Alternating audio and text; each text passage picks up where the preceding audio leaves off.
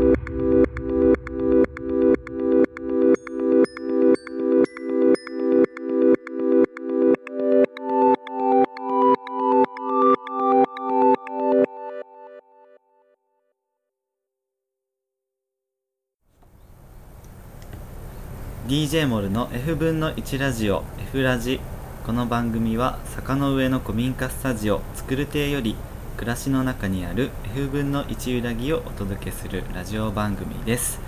この時間帯は朝の時間帯にお送りしています。皆さんおはようございます、えー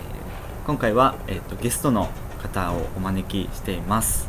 えっとモーダルの代表の林田秀明さんです。おはようございまおはす。ようございます。す。よろしくお願いします。す。すいません今日はわざわざ作る亭にあ来ていただいて。今すごいいい景色の前でやってます。縁側ではい。収録しています、はい。えっと林田さんとはあの僕たち、えっと、斜面地空き家活動団体作るが、まあ、前々からこう一緒にいろいろさせてもらってるというか商品を作ったりとか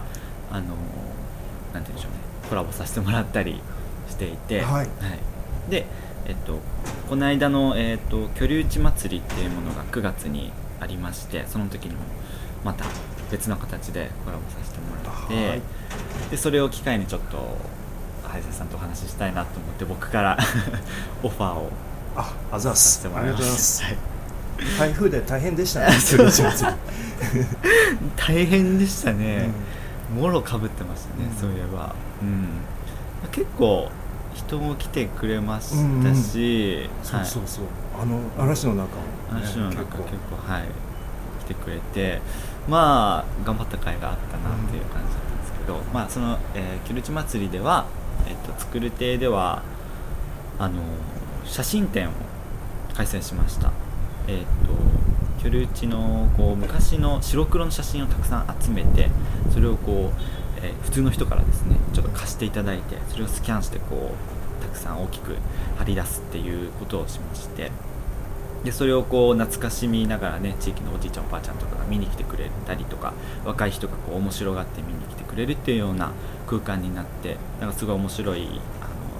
イベントが開催できたなという感じでした。でそれと同時にですねちょっとプチ企画として並行して山手の音風景っていうものをちょっとあの自分たちで録音したりとかまとめたりしてで CD にして、えーずっと流会場に流していたんですけれどもその協力をちょっと林田さんにね、えーお願いしておりました、はい、頑張りました。はい、ありがとうございました。あのーまあ、まず、サウンドスケープっていう言葉があるんですけど、サウンドスケープってことは僕が知ったのは、1年前かな。1年前のあの別のまちづくり団体の方がやっているデザインセッションというまあトークセッションで林田さんがお話しされてた時に知ったんですけどちょっとサウンドスケープとは何なのかをちょっと聞いている方にはい、説明をお願いしていいですか、はい。まあ造語なんですよ。あの風景っていうのがランドスケープで、うそれの音版なんですよね、うん。だからサウンドスケープで、うん。まあ日本語に訳すともう直訳で音風景って感じです、それでまあ音風景のサウンドスケープの一番の特徴っていうのはもういろんな音が混じってますね、うん。あの例えば自然の音とあと人の営みの音っていうのが音っていうのは分けることができないんで、うん。全部ままとまって聞こえるんでそれを全部ひっくるめて、えーサウンドスケープっていうふうにして、うん。それをみんなでちょっといいサウンドスケープだねみたいな感じでこういろいろみんなで見ていこうっていうのがサウンドスケープのうん。その概念っていうんですかね、うんそんな感じになってます。特にその長崎のサウンドスケープをその時は、うん。あの面白いんだよっていうふうに言って、はい。話しながら聞かせてもらったりしたんですけど、あのやっぱりねあのいろいろ感動したの結構覚えてて、祈りの三角ゾーンとかはすごいなんかめちゃくちゃ面白いなと思いましたね、うん。あれは、うん、なんかこう大浦天主堂っていう有名な教会があって、うん。でその、えーすぐ近くには、えー妙高妙行寺？妙？妙行。妙行寺。妙行寺というお寺があって、はいでそのすぐ近くには大浦諏訪神社という神社があるっていうこう、3つの宗教が1つの場所に集まっていて、えーなんていうんでしょう三角のね。ゾーンをこううん成しているというね、うんエリアがあってそこから聞こえてくる鐘の音がたまんないというね、まず大浦天主堂の鐘が鳴り出して、うん。でその後ちょっと間が空くんですね。それでその間を空けてくれたかのように、ん。その後妙行寺の鐘がボーンとなってちょうど本当ジャズでいうとソロを回す感じ。で最後みあの2人で一緒にみたいなはいコラボしてみたいな感じのあれ面白いですよね。本当仲いい感じで、長崎ならではだとうんそれをこうジャズというねセッションみたいなっていう表現でこう楽しむっていうのがこう面白いなってめちゃめちゃ思いましたね、あとあの長崎はこう地形がすり鉢状になっていて、真ん中に港がね、海があってでそこを山が囲む形になっているのであの大きな音があるとこう山に反響して聞こえるっていうところがあってで港に入ってくる客船の汽笛の音があの山にこう反響する音っていうのが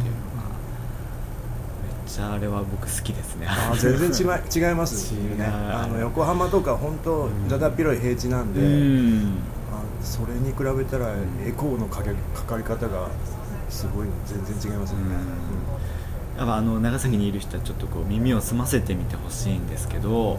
汽笛が鳴った時とか、うん。あの路面電車のね音とかも結構なんかうん。そんな感じで、入ってますそういうの、ん。その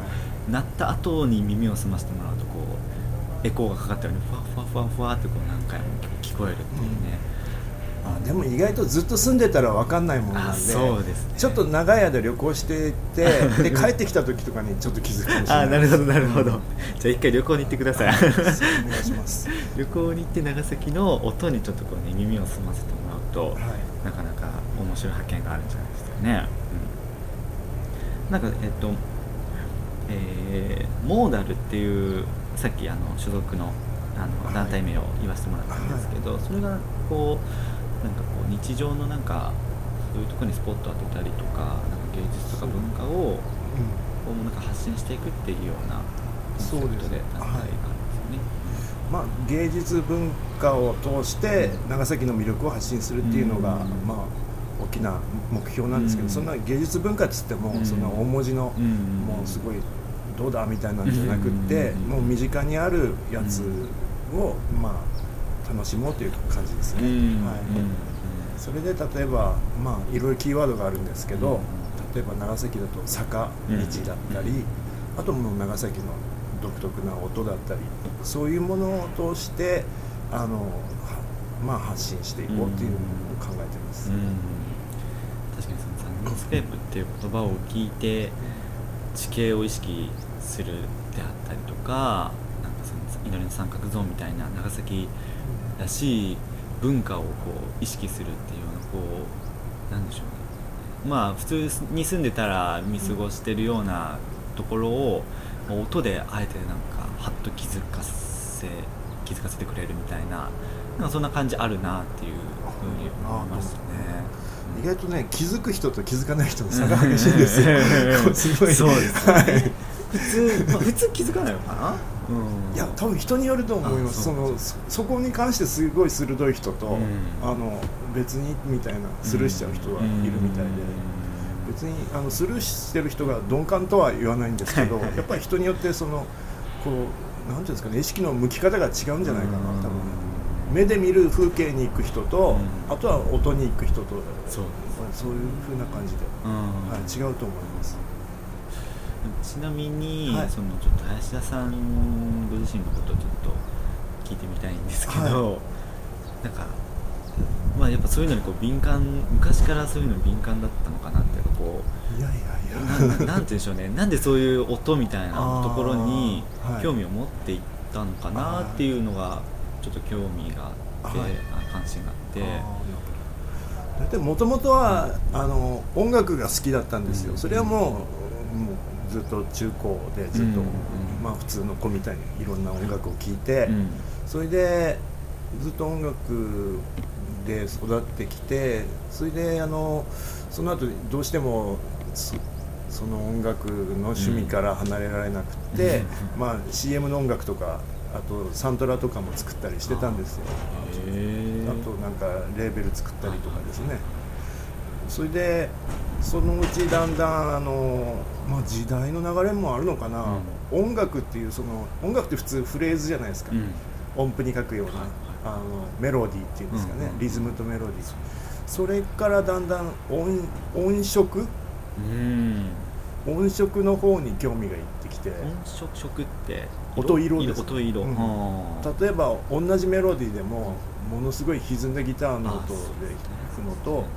のすごいあの爽やかななんかちっちゃい音で聴くのとまだ全然変わるし、今はその譜面にできないその音色の方がなんか音楽のこの個性を作ってるなとか思ってその頃ちょうどやっぱりクラブミュージックみたいな打ち込みの音楽が流行りだして、うん。それまではロックバンドって大体楽器編成も同じだったんだけど、それがだんだんいろんななんか面白い音、まあ、シンセサイザーで構成したりとかもあるんですけど